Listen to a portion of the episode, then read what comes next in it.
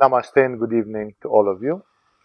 It is my intention tonight in the satsang to speak about compassion, focusing on some of the beautiful words and teachings of the Buddha himself, who is one of the great originators of the concept of compassion, goodwill, and others. And um, looking to prepare to say a few words, looking at the words of the Buddha, I realized that compassion is not well defined, not well enough defined.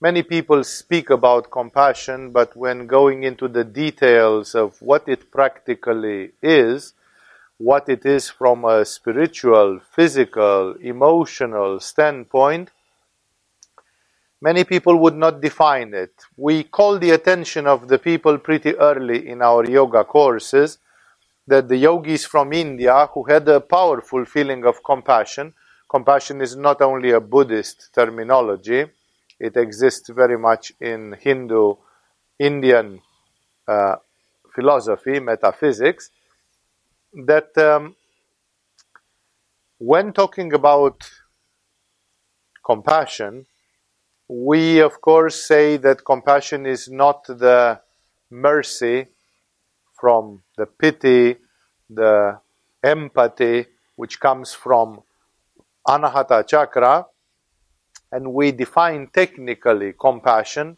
as a harmonious blending of anahata chakra and ajna chakra, illustrated very beautifully in the essential posture known as vajrasana, the diamond pose, and where we ask people to meditate on the paradox that there is a mind in the heart, like the heart can also be intelligent, informed, and that there is a heart in the mind, that the mind, although being intelligent, uh, it can have a heart to it. For example, one concept which comes powerfully in the mind is that the mind always connects with a few other concepts, out of which a very important one is the concept of justice, of fairness. When you talk from the standpoint of love purely, then you don't necessarily take into consideration the aspect of fairness or justice. Love or the mercy of God is supposed to manifest even when there is no fairness, even when there is no justice, as a sort of an overwhelming concept. On the other hand, if you look at justice, then where is the mercy into that? You can have compassion for a person who suffers for a mysterious cause, and you can have compassion for a person who suffers for something which they did. Like, for example, somebody who committed a serious offense or crime and is now in prison. And that person is worthy of compassion. But you cannot cancel the justice because you feel compassion for that person in case that person is, for example, the author of a heinous crime um, then automatically love and forgiveness from the heart and the justice, fairness, clarity, mindfulness from ajna, they have to blend harmoniously. So there has to be a mind in the heart, and there has to be a heart in the mind. Realizing that perhaps uh, in your mind, although we say this in the teaching of Vajrasana in the very first level of our Agama teachings, but realizing that there has never been a detailed comment on this, I decided tonight first to clarify a little bit what compassion involves and where does it separate from empathy and other such uh, processes which can be exist in the human being and then after defining it, um, going into the sayings of the Buddha some of the statements which illustrate this spiritual path of compassion. We are going to see very much that compassion is a manifested virtue. It's a virtue of the mind and of the heart. It's a virtue of Prakriti, of the manifested universe. And therefore, in the presentation which I did one week ago, when I said that the spiritual life of a human being is made of artha, kama, dharma, moksha, many people, and especially in Buddhism, sometimes it is preached like compassion is part of the path to nirvana. On the other hand, we see the opinion in Indian yoga that the compassion is more part of dharma, is more part of the religious morality, righteousness, than actually belonging to moksha itself. So let's analyze the components of it. I have taken a few scientific opinions, psychological opinions of it, which just help to make clarity in our minds so that we can have the proper discrimination and then we will see how Buddha applies that in his spiritual path. Simplified saying, compassion is the response to the suffering of others that motivates a desire to help. It's a response to the suffering of the world, to the suffering of others, but it's not a pessimistic response. It's a response which motivates, creates a desire to help. If there is no desire to help, then there is no compassion. You are experiencing another state of consciousness. Compassion motivates people to go out of their way to help physical, spiritual, or emotional hurts or other pains of another person. Compassion is often regarded, again, uh, you are going to see that that is a general definition because when you involve into it fairness, intelligence, justice, uh, then there, the concept of compassion doesn't mean absolutely um, that action is possible. There is this silly joke in which um,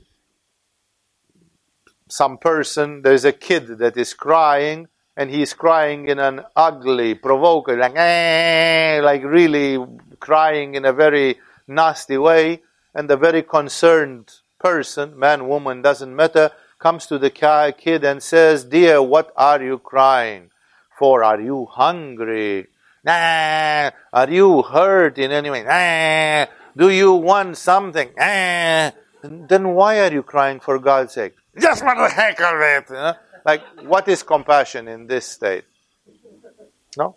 When somebody does it, you know, it's like, I'm crying because I'm kind of possessed by the devil, and I'm damned, you know? It's like, okay.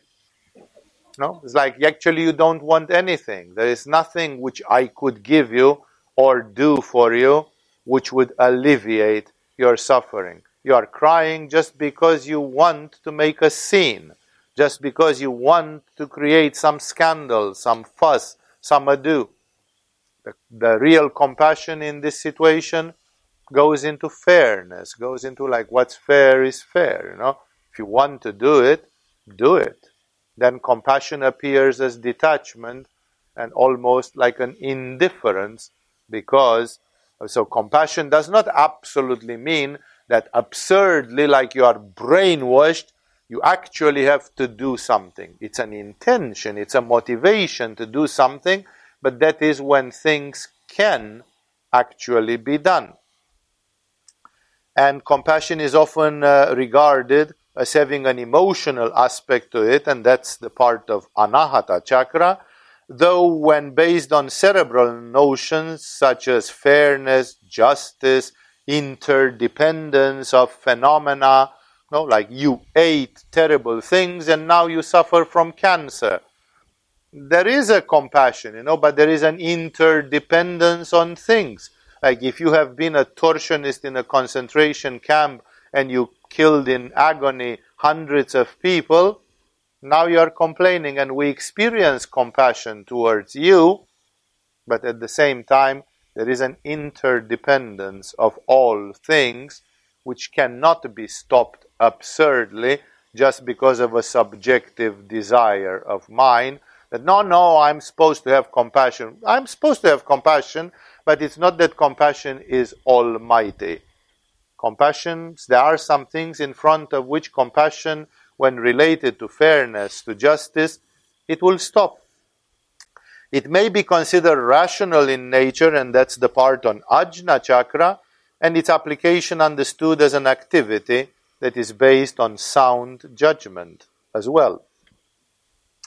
There is also an aspect of compassion mentioned in psychology, which is often given a property of depth, like how deep is your compassion, of vigor, how vigorous is your compassion, and of passion, like are you passionately compassionate or are you coolly compassionate? No, there is a passion to it. So the etymology of compassion is Latin com passion, together, passion, suffering together, and it means co suffering, therefore, and more involved the simple empathy. Compassion commonly gives rise to an active desire to alleviate another person's suffering. Empathy means that you feel, oh, I feel that somebody is hungry or miserable or in pain, but where is the action concerning that? A few more concepts before I clarify and connect it with the yoga and with the chakras so that then we can understand from a yogic standpoint the words of the Buddha. Compassion is often, although not inevitably, the key component in what manifests in the social context as altruism. When a person is called an altruist, that person is usually motivated by compassion. In ethical terms, that's very important because it relates to yama and niyama, and you are going to see that there is a connection to yama and niyama. Yama and niyama are somehow the outcome of compassion. The expressions down the ages of the so called golden rule. In the 20th century, the ethical people, they have boiled down all the religions and they discovered that all the ethics of the world is based on one single, all the yama and niyama is ultimately boiled down to one so called golden rule. And this often, this golden rule often embodies by implication the principle of compassion. And in case you never heard what the essence of all ethics is, the golden rule says, do to others what you would have them do to you. It's very simple. Morality and ethics is very simple. Do to others only what you would have them do to you. If you want people to be indifferent about you, be indifferent about them. If you can take it. Everybody has to follow their own path. There are people who have different temperaments. There are people who want to live alone and to have a lot of space. Loners. Then you don't you ask people, leave me alone. No? I leave you alone, you, I want you to leave me alone. There are people who can live in this state of consciousness. There are people who, if they are left alone, they suffer tremendously because they are very much socially dependent. Then such a person doesn't want to leave people alone. Then I am the keeper of my brother. I am the one who is responsible of some of the things in this world. So compassion comes very close to this golden rule do to others only what you would have them do to you. In Hinduism, just to show you that in India, although it's basically a Buddhist concept, but it exists very much in the Vedas, in the Puranas, I'm just going to give you a few quotes from the Vedic tradition. In Hinduism, they use three words for compassion daya, karuna, and anukampa, not the anugraha or kripa, which are words for mercy, for the love, for the mercy which comes from anahata alone or from love as a process. It's compassion, yeah? It's a different, it's a complex phenomenon. And in the Padma Purana, which is one of the Puranas of the tradition, Daya, as compassion, is defined as the virtuous desire to mitigate the sorrow and difficulties of others by putting forth whatever effort is necessary. So Padma Purana considers it a virtue. It's a religious thing. It's a virtue, which means it belongs to Dharma part of life. Remember that moksha or mukti, the enlightenment, is another part of life. Many people connect it. They say you cannot have moksha unless you have compassion. That actually is not true. Remember that in Shambhala or in the divine hierarchies, there are cosmic powers like gods and goddesses, and there are angels and archangels and seraphim and cherubim which look at people going to prison, going to hell, dying, and it happens like if two people are born every second, two people die every second. Happens all the time. And there are cosmic powers which look upon that with compassion, but compassion doesn't mean that they have to stop it.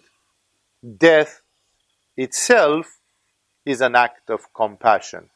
If you and anybody on this world would not die, in a million years you would be in a permanent state of hell. You would be the most unhappy, fulfilled, trapped in this body, trapped in this limited human condition. So death is an act of compassion when you look at it from the standpoint of Kali. But very few people have the level of consciousness of Kali where they can look at people dying and it's actually an act of compassion, essentially speaking. That's why this is a complex field in the Matsya Purana, another of the Puranas. Dasa, Daya, I'm sorry, is described as the virtue that treats all living beings, and especially human beings, as one's own self, wanting the welfare and good of the other living beings. Remember that in most religions, although compassion seems to apply to everything which is alive in the universe, nevertheless, it manifests specially to the human beings. Ramakrishna Paramahamsa said very clearly on the planet Earth, the living DNA structure which represents God most is the human being. So he said, if you can't see God in human beings, then you can't see God into anything else.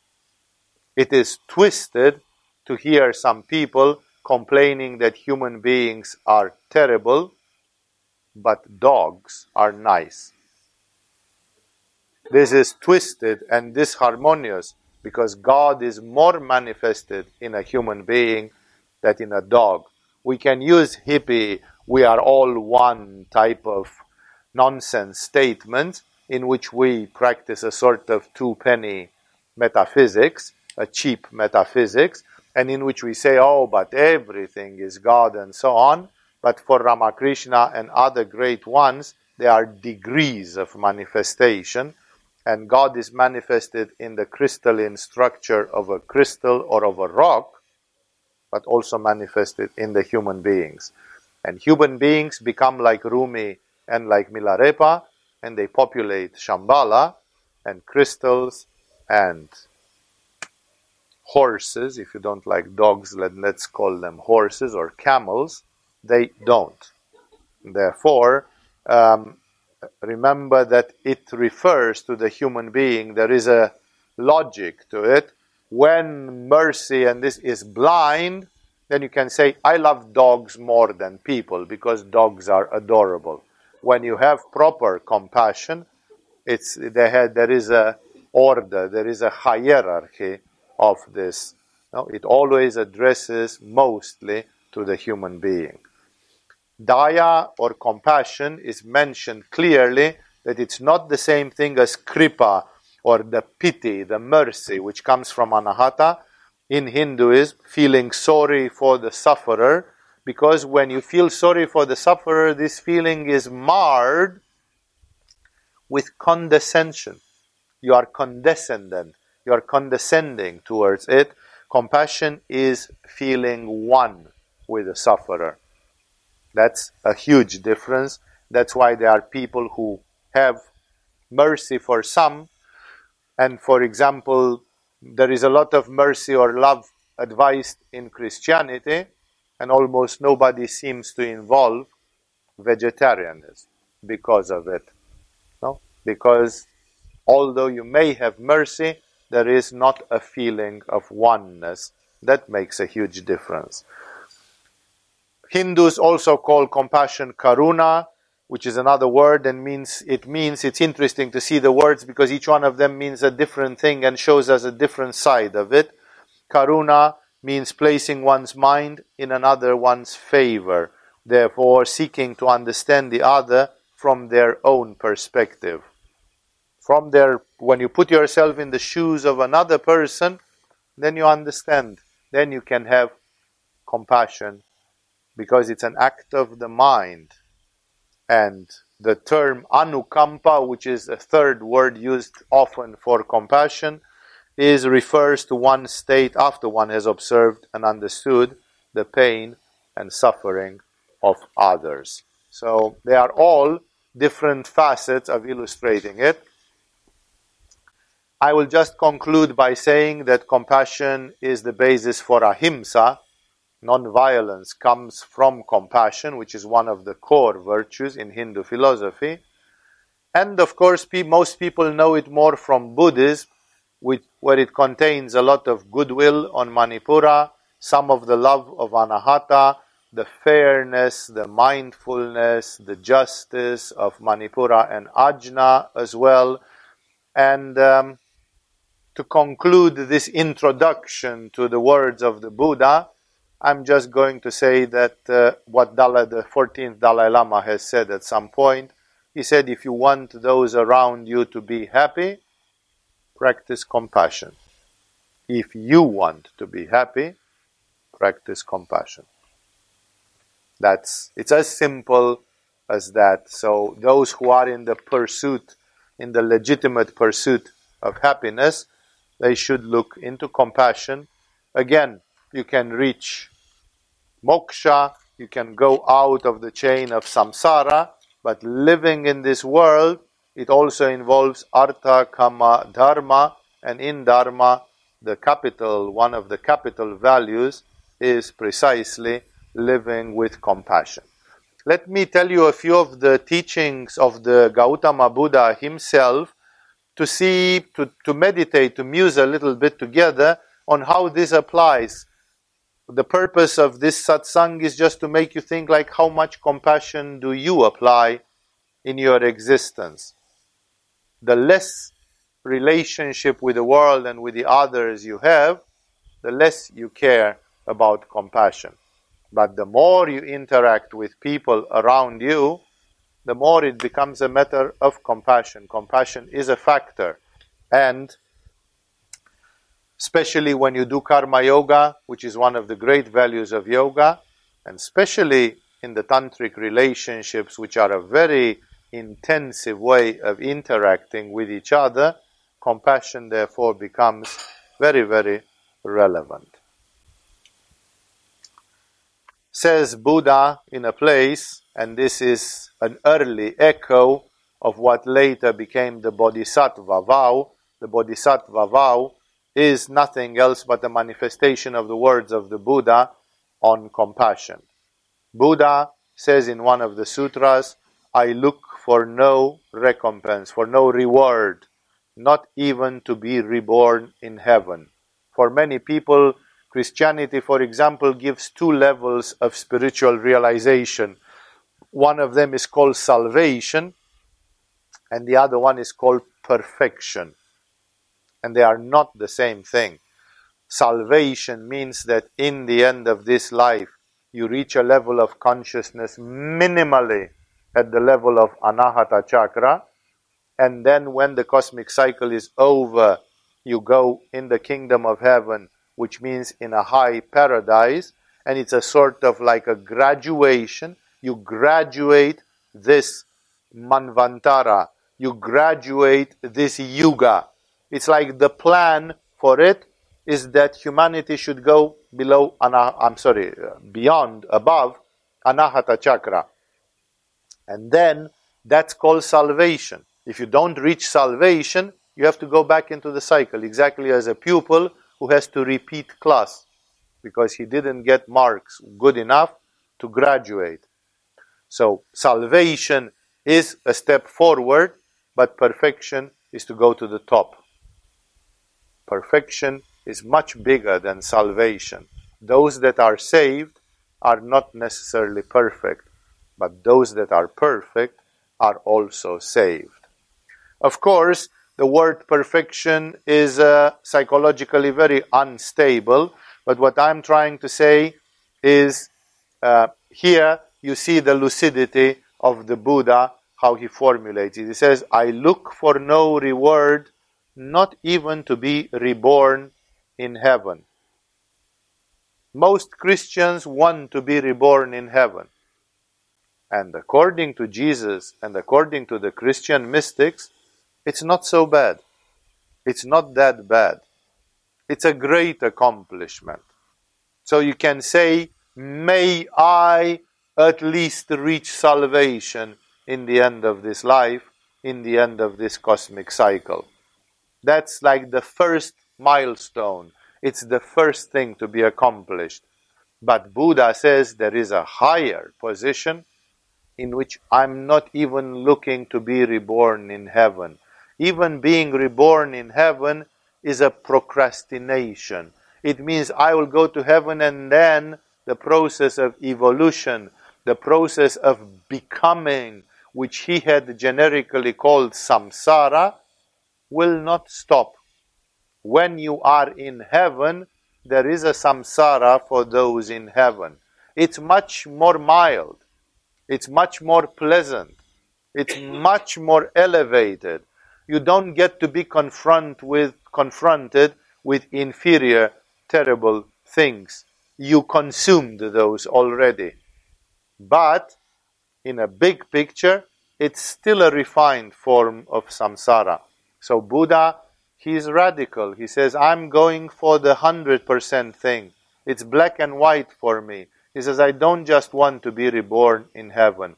I am doing what I do for no reward. He says, But I seek the welfare of man, to bring back those that have gone astray, to enlighten those that live in the night of error, to banish all pain and all suffering from the world.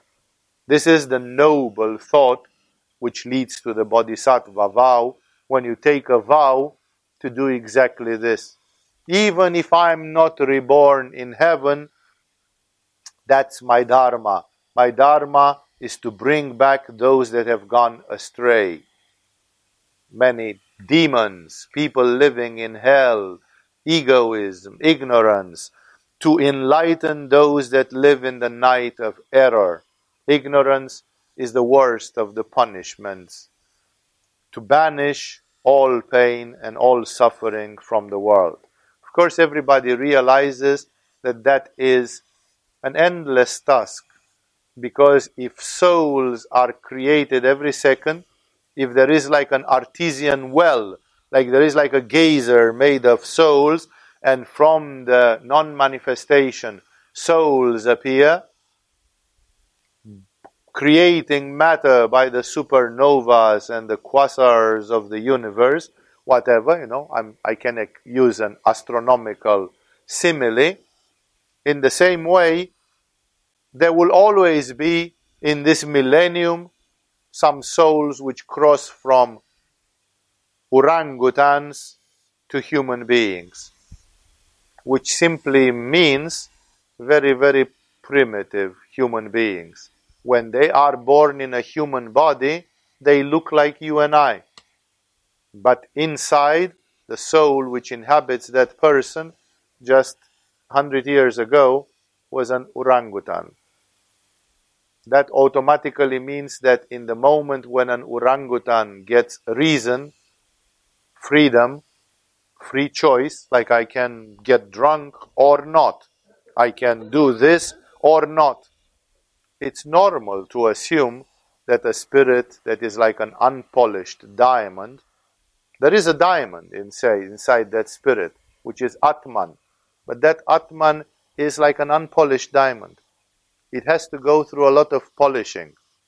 And then it's normal to assume, it's expected that certain human beings who are very unevolved, they will commit a lot of errors. It's almost inevitable that people by trial and error, they will have, they will do mistakes. We all do mistakes and we all learn from our mistakes. Some people need to do the same mistake hundreds of times over until they realize, okay, I shall not do it anymore. No? So sooner or later, but we all do mistakes. We all learn from mistakes. And you can expect that souls that have not too much experience, they have to do their mistakes. They have to have their mistakes. And if every year baboons are becoming human beings, then when will Buddha stop? When will there be a time to banish all the pain and suffering and to enlighten those who live in error? Never. Never. It's forever and ever. It's a process which goes where you say, I shall do this until all the souls are enlightened. When will that happen? There's always a baboon which is lagging behind. Compassion simply says, therefore, that it never stops. It will never stop. That's the true meaning of it. It means an existential condition of living in compassion. It's very, it's a very noble thought that I don't even want to be reborn in heaven. There's no reward I'm awaiting for. The only thing which matters is that some people are acting in this anti entropy way. There are people who are going down, falling asleep because of the entropy. And then there are people like the spirits of Shambhala, which like put electricity in your hearts and souls, and they tell you telepathically and energetically, don't fall asleep. Wake up. Stand up. Come up. Come to the light. Come out of ignorance, of errors, and all that. So this is the spirit of the Buddha to create this positive effect. Another saying of the Buddha, which I collected here, is that he is quoted saying, Not for the sake of my own well being, I practice universal benevolence. Benevolence is another way of saying loving kindness. In Buddhism, they start with this benevolence at the level of Manipura, because especially in Asia, many people are very Manipuristic. And then, you know, there are people who claimed that in Japanese language, I've seen it written in at least two places in the medieval time, there was not even a word for love. Love, in the way Farangs understand love, did not exist in the Japanese dictionary they replaced it with hombun or others, duty, loyal, like your love means that you are loyal. Your love means that you do your duty. Your love means other things. That's what love meant for them in their culture. And that's why the Buddhist tradition adapted itself very much to the Asian spirit and realize that for many people, this so called love is not an empathy which comes from the heart and I see you limping of one leg and then I start shedding tears, that how bitter they must be for you. It comes from Manipura. It's a benevolence. And many people don't understand it. It's mixed a lot. You see it in some Buddhist Asian environments, and people think, how what a great anahata these people have. But then when you live with them for five years, you see that most of what they do has nothing to do with anahata. Most of their daily life and philosophy is manipura, ajna, some other things. For example, in the story of Milarepa, actually I'm quoting a parallel story of Milarepa, but it doesn't matter. In the story of Milarepa, Milarepa, when he gets to a monastery and to an initiation, he tells them his sad story that these people killed his father, threw his mother out of the house to become a beggar. his sister was also you know, like they destroyed his family, they confiscated his land, and so on. And he says, and when I told this story, there was not one person in the room who did not shed tears. Like all those tough Buddhist monks from Tibet, they heard this story of woe and then they shed tears. Oh my God, so terrible it was for you. But please watch Chinese, Japanese movies, and you will see that there people also cry, and sometimes out of sorrow when somebody is in trouble. But that cry has nothing to do with anahata. It's another way of crying. It's coming from Manipura. No? And it's a way in which you, a soldier cries for another soldier. In almost all the military movies, we were soldiers or whatever other series and movies are, there are this pathetic scene where the time cuts, a very romantic, tear, heart tearing music is starting, and the soldier in the middle of bullets and battle, he holds his dying comrade, and his comrade dies in a very exotic way, and so on. That music, that feeling, is not on Anahata in most of the soldier movies, in most of the heroic movies, it's a pain on Manipura. It's called pathos. That's where it comes empathy, empathos. It's a, it's a feeling, it's a military pathos where the comrade decries his fallen comrade in a Manipuristic way. And it's a sort of like, we were together. What if this would have happened to me? you are a hero, you know, and all that stuff. It's not anahata. Anahata has another range of feelings which only those who work on anahata experience. So that's why very often in Buddhism it oscillates between compassion and benevolence. It's not that there are not people with air energy. Even in Asia, if you find a person that is a triple air sign astrologically, that person will be full of air energy and therefore having tendencies towards anahata.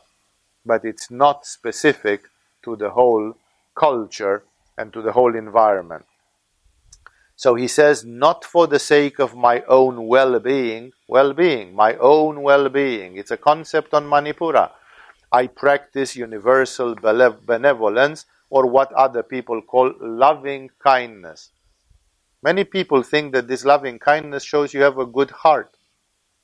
In Thailand itself, if you are a kind person, generous, many Thais do a sort of a samyama with people it was told to me by people having lived many, many years in Thailand. They say when you get to know them privately outside of the tourist circuit, when you live in a Thai village where they speak only Thai, sometimes people who don't know you, they come and just sit beside you, like they are resting on a bench in a park or something. They don't even look too much at you. And they stay like this for five, ten minutes, doing a sort of telepathic identification. And then suddenly they clap you on the shoulder and you say, You have a good heart, you are a good person. It's something which is not in yoga, it's something which is in the folklore. But that good heart, because I personally have been told by some people, Swami, you have a good heart, Thai people, and so on. It was always after being generous, kind, after doing nice things on Manipura, not nice things on Anahata.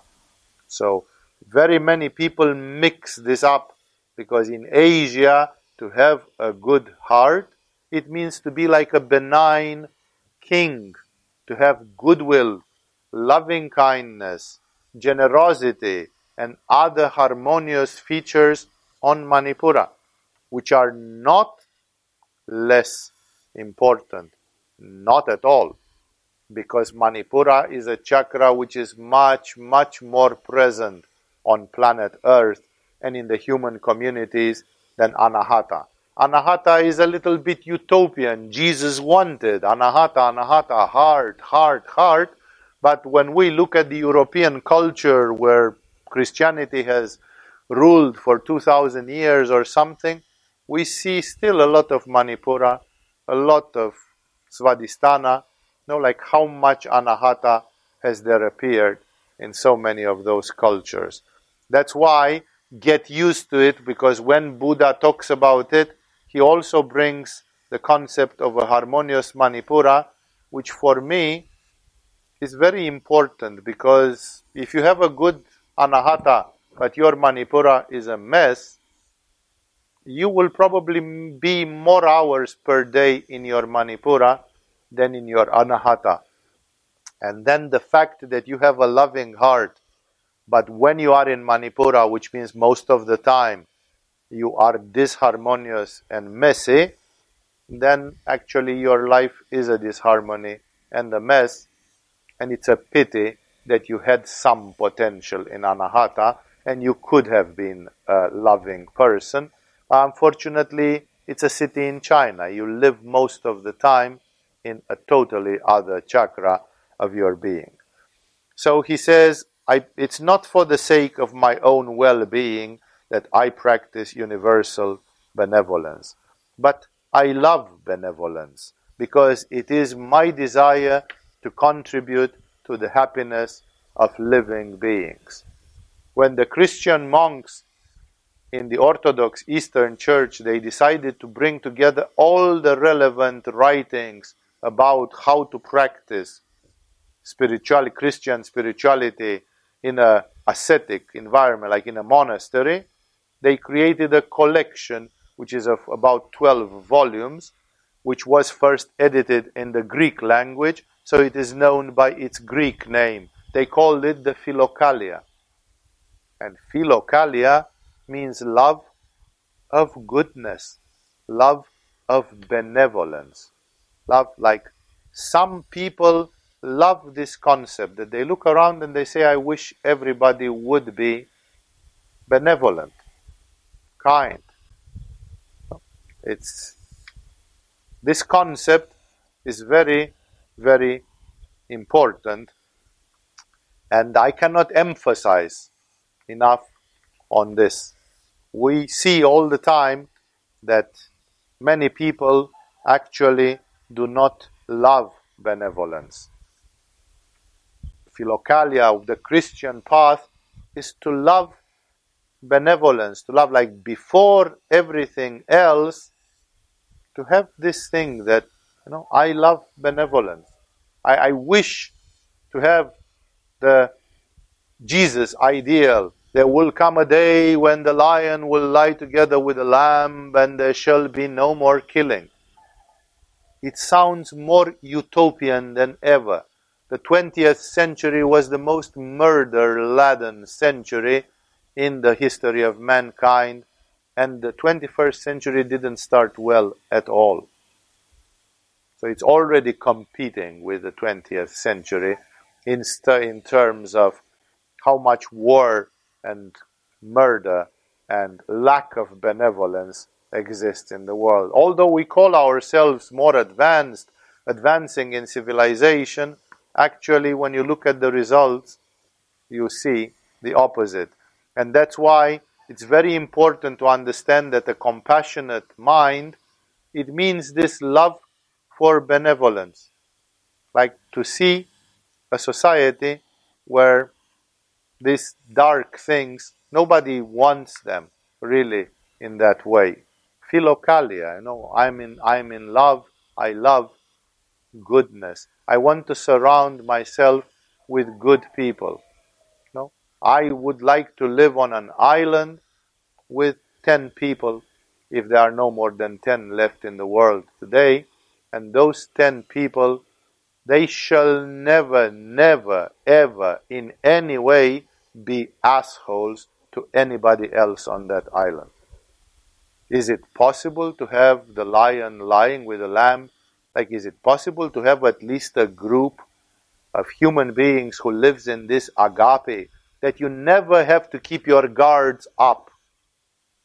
No, you can lower your guard. There is nothing to guard yourself. You, there is the philokalia.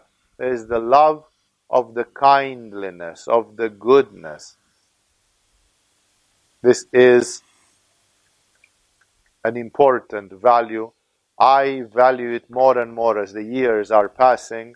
I value this more and more.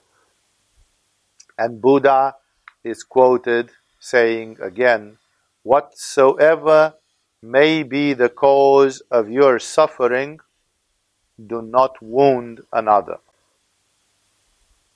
You know that wounded animals are the most dangerous because they tend to cause mayhem and harm.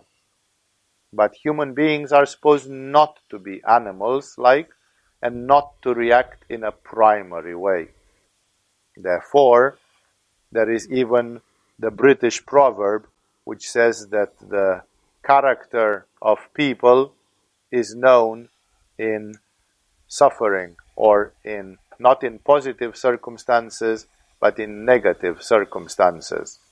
No? Because the problem is, and we see it happening all the time, that as soon as things get shitty for people, whichever way, relationship, sex, money, something, health, then people start hurting other people. They never want to go down alone. They want to take other people down with them. If I suffer, you should go to hell also. This is like you can understand that a, a tiger or a wounded animal does that. In the case of human beings, it's supposed to be reflected in consciousness, and in adversity, we know the character of people. When the circumstances are nice, everybody smiles and claims to be nice when things are going really bad, that's when you see what friends are made of and what people are made of. Says Buddha again Whoso hurts and harms living creatures, destitute of sympathy for any living thing, let him be known as an outcast. Buddha also doesn't want to surround himself by, he says, an outcast. You know, let them live in the outer circle. I don't want them in here with me. He mentions sympathy.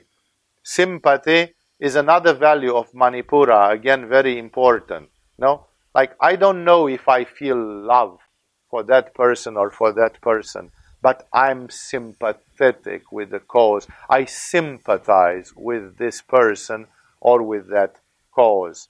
Sympathy is again more like if I would be a king, I would grant you a favor. I'm sympathetic with your thing. No? And it's not something coming from the heart again. So he uses a language which is very clear from a psychological yogic standpoint. More statements about compassion which show us the position of Buddha and how he created this environment. Goodwill, goodwill, will Will is Manipura. Goodwill. A good Manipura. Goodwill towards all beings is the true religion. Cherish in your heart, in your heart, not like in your heart chakra, in your heart, like in your core, in the in, inner essence of your being, cherish in your heart boundless goodwill to all that lives. Don't forget that ultimately all that lives lives by a decree from the divine consciousness. Life has not been created by I and you. Life is a mystery until today, and it appears, mystically speaking, that life is the will of God. That the divine consciousness, either you like it or not, either you understand it or not, the divine consciousness creates life. And therefore, who is who am I to stop it, to put an end to it. And thus that's why most religions go against suicide. They consider that suicide is a severe misunderstanding of the message of the divine consciousness. It's going against it, and also uh, all this goodwill to all that lives. I could expand so much more on it because, again, I'm saying the life we cannot understand it or justify it. It is said in popular religion that you shall not take life if you cannot give life. There is the provocative story of Mahasiddha Tilopa, the first guru of a very, very powerful lineage, the most powerful lineage of Tibetan yoga, who amounted to Milarepa. The fourth in that lineage was Milarepa himself, and Tilopa, who was the first and the spiritual genius, was described, the beginnings of his career are described in which he is a very, very, very realized human being and he is eating fish in the yard of a Buddhist monastery somewhere in India, on the Indian side of the Himalayas. And then he is scolded. Somebody tells him there is an idiot who came and is eating fish. In those days, the Buddhists tended to be more vegetarian, especially in India, where vegetarianism is, is a tradition. So the, the abbot comes and scolds Tilopa and he says, Not only that you are killing fish and eating them, that's your karma, it's your problem. I feel sorry for you, but ultimately it's your choice. You will see where that will take you. But you came to do that in a Buddhist monastery. That's like you are rubbing it in our face. You know, what do you want to provoke us? Why can't you just go outside of the monastery and eat your blasted fish? And then Tilopa because there was a point in this. Tilopa starts laughing scornfully and he clicks his fingers, and the bones of the fish fly in the air. They become incarnated again, like the fish becomes whole again. He materializes the fishes, and then they start flapping through the air, being alive again. And then they fly somewhere, they disappear. The, the morals of this story of Tilopa, either it is literally true or not, is this if you can make the bones turn into fishes, then you can also eat them. It's not a big problem. No, because you are beyond life and death as a forbiddance. You have gone beyond that. But otherwise, then this morality of the Buddha that to cherish in your heart goodwill towards all that lives. How does that apply? when you get flea or lice on your body. That's also something which lives. How do you have goodwill towards what lives? I remember my first spiritual teacher. I had become a fanatic ahimsa practitioner, and then I've seen my first spiritual teacher who was like 90 years old. He swatted a fly or a mosquito with a fly swat. And I was like, my jaw dropped, and I said, You are killing mosquitoes? And he said, He looked at me like I was an alien. He could see that I was a fanatic young man, you know, and so on. And he said, Yes. He said, And I, at the same time, I give them a blessing that they should go forth in their reincarnation into a better birth. They should be born more than mosquito they should like I'm pushing them forward. You can say that's just an excuse of a twisted, perverted old man to defend his habit or whatever. But I read it in the Indian scriptures. The kings in the old Vedic times, where they were strictly vegetarian, the kings were doing Ashvamedha, the sacrifice of the horse. Only kings were allowed to do it because it was not a common act and the Ashvamedha was a fire ceremony, a, a, a yagya, one of these sacrifices of the Vedic people, and in which they killed a horse. They offered a horse to the Vedic gods. And people would say, What? In the Vedic religion, they would kill a horse? And they do killing of goats in Bengal still nowadays for Kali. And how does that, how can that be but in the Vedic rites, it said the Brahmins, the Vedic priests, were saying prayers in which they thanked the horse because he sacrificed himself for the cause of the king, and they blessed it with mantras that because he is dying for such a noble cause, he should be reborn perhaps as a human being in the next life. Which changes the perspective. You know, then if you accelerate the evolution of the horse, It may be biologically, momentarily scary or painful, but in the big picture, it's like, okay, now because you help us, we bless you, we push you with mantras that you should be reborn as a human soul, as a human being. It's a great step forward in evolution. Maybe the soul of the horse is happy to serve into an Ashvamedha. So, this story of compassion is, of course, very great in this way because you can say that you have boundless goodwill to all that lives, but then you swat a mosquito and you tell it, may you become a fish or a mouse or something, you know? Like, may you go ahead in your evolution. Then that changes the perspective of things. Because it's not something which is done out of hate, out of destruction. Very much it matters what we do. The human being is a sort of a demigod. The human being is a creator because the human being has free will and consciousness and is potentially a Buddha. And thus, uh, for the human being, the choices are different than in the animal world. Nobody will condemn a lion because it kills a gazelle. The lion is built to kill gazelles, and that's the law of Prakriti, that's the law of Mother Nature. You cannot say that the lion accumulates negative karma because it kills a gazelle. It cannot start chewing grass. Lions don't have the organs to eat grass or carrots. They have to eat gazelles. That's how their digestive tract is built from one end to the other. Thus, we have to understand this because we are talking about compassion, and compassion is intelligent, it also contains in it mindfulness, justice, fairness, and all the great concepts of the mind.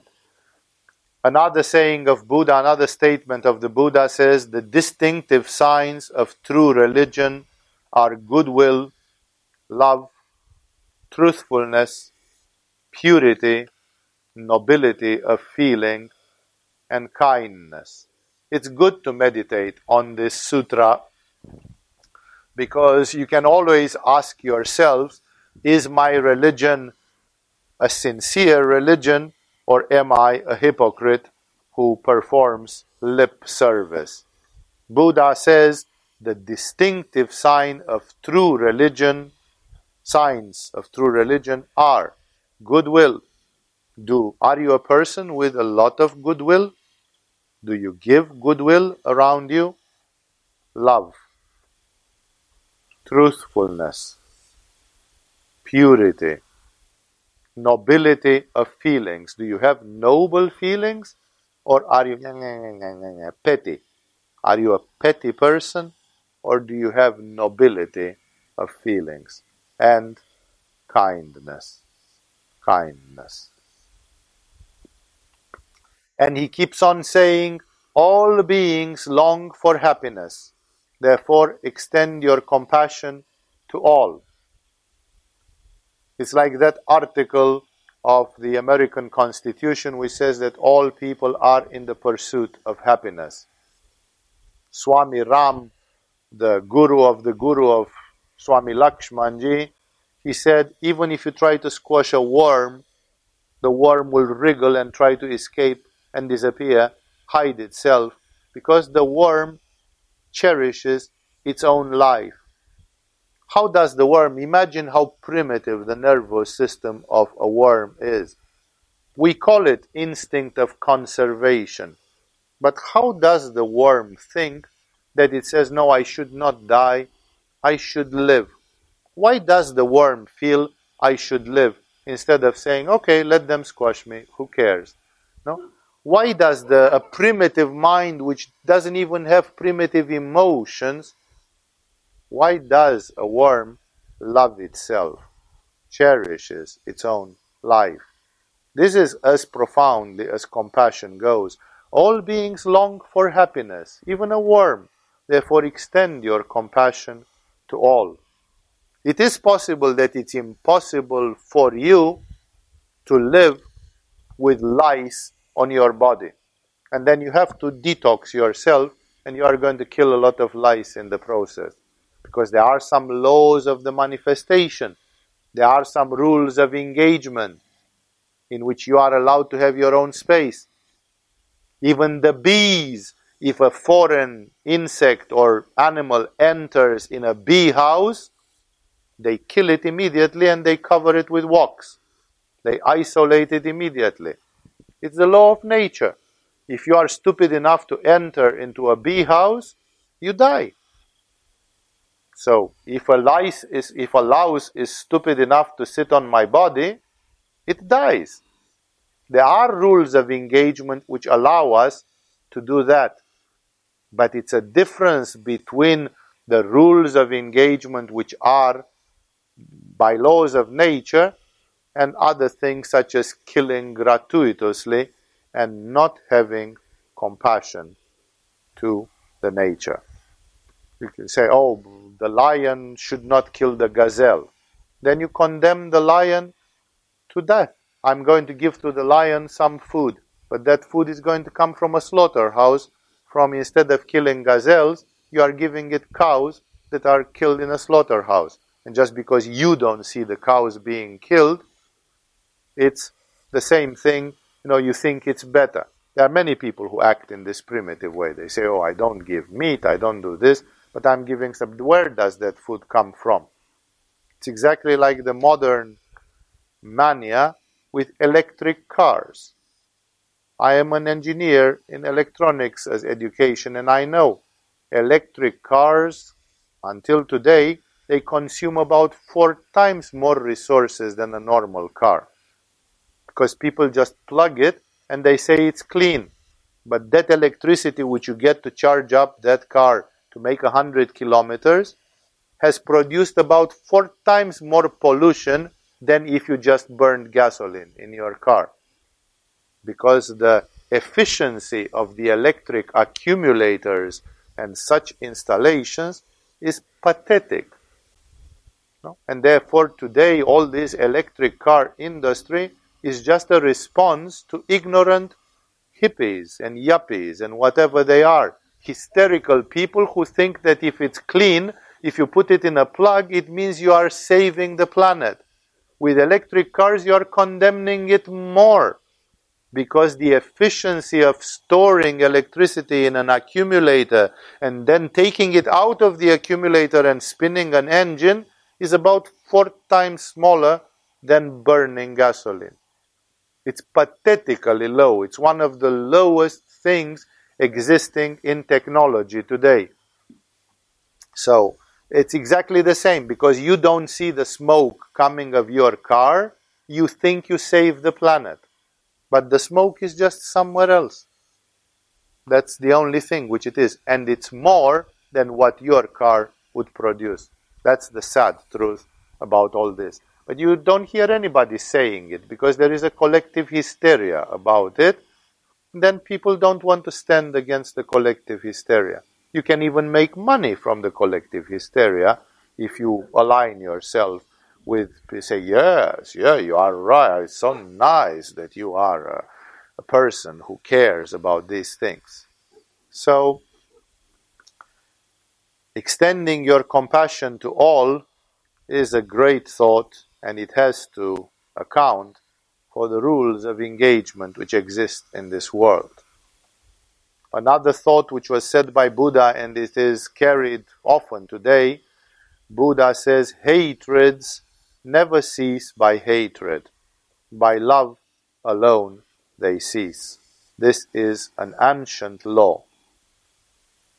Again, you know it all. Even in modern world, we try to solve things with a tooth for a tooth and an eye for an eye. We try, most of the nations practice retaliation, revenge, war, military power, hatred. But it doesn't work that way, says the Buddha again on this path of compassion. A few more thoughts just to get ourselves impregnated by this wonderful environment created by the Buddha, where he says, Forbearing patience is the highest asceticism. Nirvana is supreme, as the Buddhas say, for he is not a recluse who harms another, nor he is an ascetic who molests others. He says, forbearing, patience is the highest asceticism. Remember this because many of you are heroic souls and you come to me periodically asking me, What tapas should I take? What should be my greatest effort? Here is an answer from Buddha. Buddha says the greatest tapas that you can do is called forbearing patience. Forbear, endure, and patience. Almost nobody has patience. That's one of the things which I have seen in spirituality. It is as I read in a Japanese book many, many years ago, where somebody was teaching about principles of wisdom, and he said a sentence which went like a sutra in my mind. He said, Patience is the beginning of wisdom. Like you can't even hope to be wise if you have no patience. Patience. I remember having seen an interview with a highly acclaimed Christian mystic who apparently had reached some of the highest states in meditation and prayer.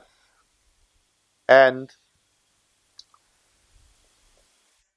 he was asked by somebody, Would you have a advice to give to people watching you on camera? A very wild man, very like he didn't like to be filmed and very reclusive, real hermit. And um, I've met him personally a couple of times, and in my opinion, he was super authentic. He was the real deal.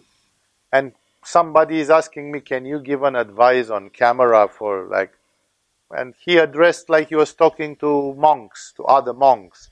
And he said, I will not give you, I'll give you the advice which my confessor, my advisor gave to me when I was young.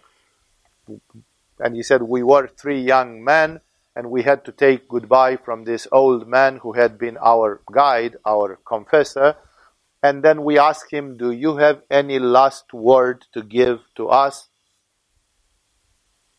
And this old man told them, Patience, patience, patience, patience, patience, patience, patience, patience, patience, patience, patience, patience. And when you feel that you are done, then start all over from the beginning. Patience, patience, patience, patience, patience, patience, patience, patience. And then this guy who was talking and who was an Aries, a very fiery, impulsive, now he was old and wise, he had reached to the wisdom, but uh, then he said, I was young in those days. And I asked the old man, but father, patience until when? And the old man gave him an answer which I cannot even translate in English because it was expressed in a rural Romanian language. So it's very, very difficult to translate. But it basically said, patience not until the tiling, the tiling of the ground, like when you tile vegetables in the garden, which is done in the summer, in June or something. So he said, patience not until the time of tiling or plowing, or, but until the end. So he said, patience till the last day of your life. If I have to tell you one word, he said, that is patience, patience, patience, patience, not until the plowing time, until the end. Like a patience without end, a patience till the last. Here, Buddha confirms it, where he says, forbearing patience is the highest asceticism. It's better than fasting. It's better than 30 Uddiyana bandhas per day. It's better. Forbearing patience. Endure it. Endure it till the end. That is why Buddha shows, when you confront it with the different meridians of spirituality, Buddha shows true wisdom. He knows what the spiritual path is made of. Without patience, nothing exists.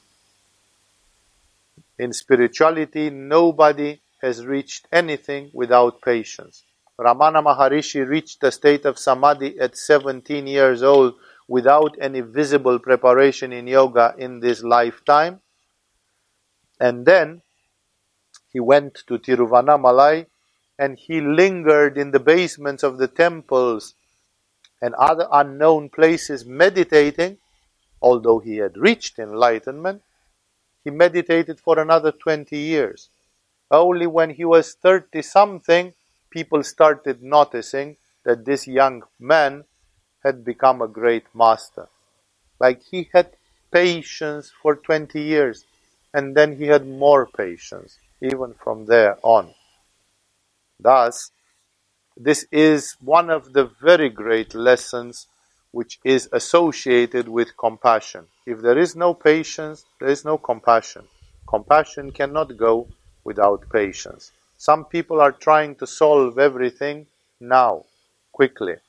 Some things, of course, they have their emergency. You know, somebody has a heart attack, you take them to the hospital now, not with patience. Have patience. Next week, I'll tell you to the. It's not an absurd patience applied in unrealistic things. It's an internal condition. Forbearing, patience. Like Buddha himself was persecuted by some kings.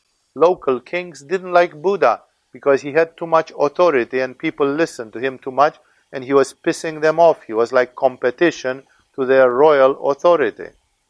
And Buddha never lost his patience. He never said, Oh, no, God damn it, you know, all these assholes who don't understand. I'm surrounded by morons, you know, when will this be over? And so on. He must have been annoyed as an enlightened being that had noble feelings and others. He must have been annoyed by a bunch of egocentric idiots who were all the time trying to nag him. But when you read the life story of Buddha, you see also this patience. He was doing what he was preaching. He was what he said he was. That's why that's one of the biggest things I've seen many people falling off the path of yoga or spirituality because of lack of patience. Lack of patience. You lose your patience, you lose your wisdom, you lose a lot of things. Says Buddha again, by inflicting pain on others, he who wishes his own happiness is not released from hatred, being himself entangled in the tangles of hatred. That's why he basically preaches the same. I would like to finish these statements about compassion before we conclude. And um, he says the same thing that you cannot stop hatred by adding more hatred to it. Things have to be done with compassion. Again, compassion can mean many things. One of my spiritual teachers, whom until today I consider as one of the most morally accomplished persons that I have met in my life, I also had teachers who were morally questionable, but this one was one of the most morally perfected persons that I've seen in my life, and I've seen him swatting a fly, swatting a mosquito. No? So there, of course, it can be done without hatred. It's not about hatred, right? There is a habitat. You have a habitat, and every being on the face of this earth is allowed to have a habitat of their own have your own space. Therefore, when a flea or a lie, a louse is coming and living on your body, they are infringing on your habitat. Then there is a dharma, there is a dharmic effect, there is a dharmic principle which allows you, without hate, to maintain your space according to the laws of nature. As a mother, says Buddha, even at the risk of her life, protects her son, her only son, so let him who has recognized the truth cultivate goodwill among all beings without measure. Goodwill, goodwill among all beings without measure. Again, you know, you have to think about it in terms of the existence of the society itself. You know, if you have a pedophile rapist living in your community, there must exist goodwill, but it doesn't mean that the community must bend over and take it. Because there is a habitat, the community has a habitat. And if a dangerous animal enters in a habitat and endangers the lives of your children or of the defenseless one, the animal has either to be chased away or it has to be put away, it has to be taken out. That's why understand in with the proper nuances what Buddha is saying because Buddha did not forbid the rules of the society from existing. He mentions about a principle in the heart. On the other hand, I see many people who say that they have recognized the truth, and therefore that they are spiritual practitioners, and those spiritual practitioners they do not cultivate goodwill. Therefore, meditate. The charitable man, says Buddha, is loved by all. His friendship is praised highly. In death, his heart is at rest and full of joy, for he does not suffer from repentance. He says a very important thing here, which I'll come back to. He receives the opening flower of his reward and the fruit that ripens from him. So he extols charity and the beautiful things resulting from it. He says, in death, his heart is at rest and full of joy, which is super important. For those of you who studied the art of dying here with Agama, you understand exactly what I'm saying. For he does not suffer from repentance. There is no reason to condemn yourself. And in the moment when you don't condemn yourself, the divine consciousness does not. People say, what if we have a shameless murderer, a person that is a terrible sinner, and then he dies and he says, yeah, guess what? I don't condemn myself, so nobody should, nothing should. That's not going to happen because the person who has this kind of shamelessness can manifest this shamelessness only in the conscious mind. And in the subconscious mind, the tune is totally different. So this person just tries to cover the shit by pretending, I don't care. See if I care.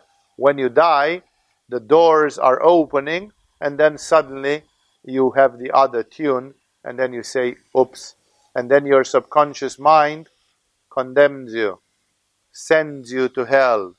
Hell is a personal thing, your own those of you who did the level 2 in Agama, read it in the laws of the mind that the mind is the one which condemns us or absolves us. Beyond the divine nature of Atman, of pure consciousness, the greatest power in this universe is the mind. And therefore, the mind, in the realm of the lokas, of the planes of this universe, the mind has the utmost power. The mind can absolve you or the mind can condemn you. Buddha says if you are a person of goodwill, you will die the right way. It's much more easy to die clean and not to condemn yourself at the time of death when the subconscious mind bubbles over, takes over, bursts over, and then you might discover a side of you which you thought you had covered, but it's never been covered. It's always there. Hard it is to understand. By giving away our food, we get more strength. By bestowing clothing on others, we gain more beauty. By founding abodes of purity and truth, we acquire great treasures. He mentions now charity and compassion in doing dana, in doing, in donating, and in doing service. Just as the vigorous warrior goes to battle, so is the man who is able to give. He compares to battle, to the spirit of battle. Loving and compassionate, he gives with reverence and banishes all hatred, envy, and anger. And the last three ideas from Buddha's talk the charitable man has found the path of liberation. He is like the man who plants a sapling, securing thereby the shade, the flowers, and the fruit in future years. Even so is the result of charity, even so is the joy of him who helps those that are in need of assistance, even so is the great nirvana. As you can see, Buddha sees a continuity between loving kindness and compassion and reaching to nirvana. Remember that every religion gives you a path. It's like you are entering through a certain door or window into the central hub of the divine consciousness. Not everybody enters through the same window. One goes with compassion, another one goes with love. There are different virtues which are used to conduct to the Supreme. But Buddha extols compassion beyond everything. The immortal, the last but one, the immortal can be reached only by continuous acts of kindness, and perfection is accomplished by compassion and charity. And he concludes by saying that which is most needed is a loving heart. Now, concluding this, which is, of course, a meditation about how does it apply to our lives? How does it apply to yoga? How does it apply to being a part of a yoga community and interacting with other people on the basis of compassion and the values which are associated to it? Also remember that not only doing Vajrasana and meditating on compassion, but also there are specific activities that may increase the feelings and the readiness of one person to practice compassion. Some of these activities may include creating a morning ritual, like some Buddhist sects which are starting the day with a prayer for loving kindness and compassion or practicing empathy. We were talking the other day in the Q&A about practicing samyama. So practicing samyama is a form of empathy, just feeling other people with their pleasure and with their pain as well. That's why Khalil Gibran, when he talks about love, he says love gives you laughter and love gives you tears. And he says, if you don't understand the tears of love and you just want this levity of laughter, oh, I just want to be happy and laugh and love and so on. But love means tears. Try to think about Virgin Mary crying with Jesus dead in her arms, which is one of the main themes of the Catholic Church, the Pietà, describing the piety of the mother who has in her arms her dead son and the Avatara and the Son of God at the same time. No? That that's still love. And that's a love which purifies and sanctifies. Virgin Mary did not even leave a body behind her. There is no tomb or skeleton of Virgin Mary. There is somewhere near Jerusalem a little monastery where she went, she dematerialized in front of people, like Jesus. What practice did, what Vajrasana did she do? Her Vajrasana was that she cried with Jesus in her arms. And that must have hurt terribly. So love brings tears. And Khalil Gibran says, if you don't want the tears of love, then go away. No, he says you are incomplete. You are going to laugh, but it's not going to be all your laughter. You are going to understand, but it's not going to be the complete understanding. He says, you take it, you have to take the full package. That is, therefore, practicing empathy and compassion is not an easy practice. Some people say practice random acts of kindness. It has become very famous at some time in these new age revolutions of modern times. Or creating some evening routines that before you go to bed, you can make a prayer, a devotion, or a thought of compassion, such as I have heard that the great masters of Shambhala are compassionate. So, may in my dreams, maybe in one of my dreams, I can go to Shambhala and see what the truly compassionate masters do. What does it consist of? And then we see that, of course, compassion, because it has this mental value, this rational value, it means many, many things. No? Like somebody is trying to destroy the planet Earth. And then, what is compassion for the people from Shambhala? Because the planet Earth means not only 7 billion people who are here to evolve and for whom all this would be taken away, but oh, it also means so many lives of animals, plants, and other. The, all the living kingdom is so great that it's very difficult for Shambhala to reach to the conclusion that something can go that way. There is a famous story which all the Shambhala authors quote that in the 1960s or 70s there was a B 52 bomber just fell in the water somewhere in the Spanish waters in a place called Palomar or something, and it had atomic weapons on board which were primed for war. They were primed to explode in case they were launched. They were activated. And one, when they recovered these atom bombs with submarines later, they discovered that in one of them, six of the explosive heads had gone off. Like that bomb tried to explode six times over. Like it had, I don't know how many detonators. Six of the detonators went off. And still, the atomic bomb, which is supposed to be triple military technology, it didn't take off. There was a force, there was something which you can call a coincidence, but there was a force which prevented that nuclear hydrogen bomb to explode although the detonators did their job. No? So, Shambhala, then when, when compassion is active, compassion can mean very strong acts in the name of compassion. If somebody wants to pull the trigger, Shambhala, out of compassion, has to stop it.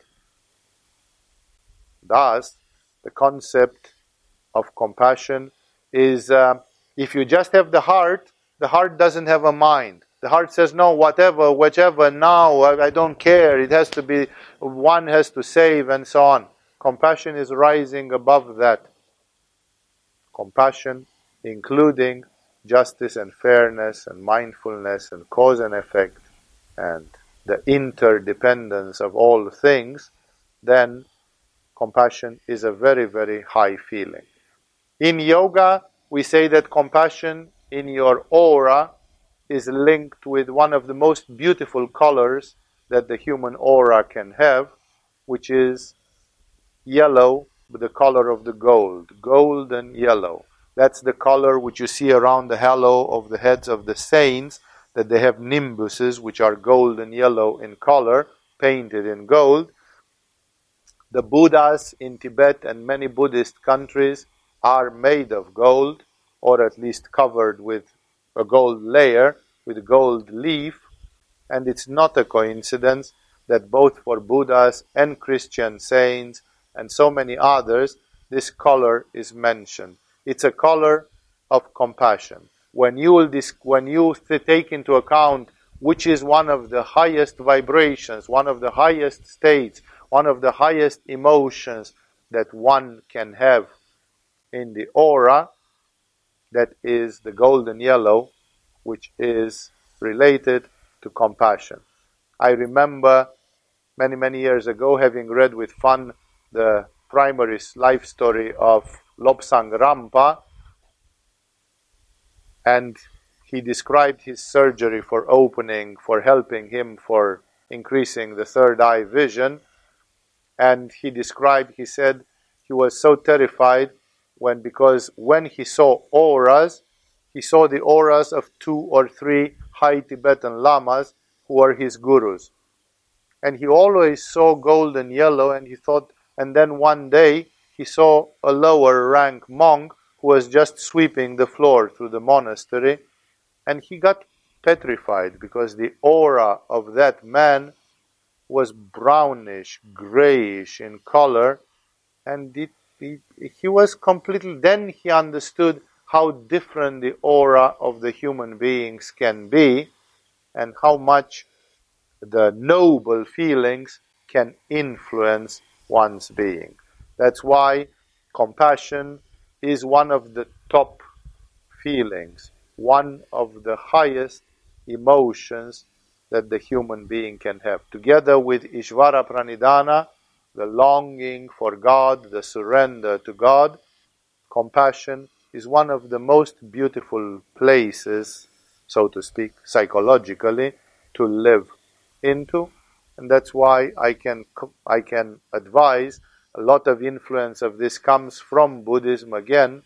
I can advise that besides the love which we advise from the message of Jesus, besides all the other noble feelings that we describe in the chakras, do not lose out of your perspective the thought of kindliness, loving kindness, goodwill, and ultimately the message of compassion. With this, I have finished this excursion through the message of the Buddha concerning compassion. Thank you all for joining us tonight, and I will see you in the coming Q&As and satsangs.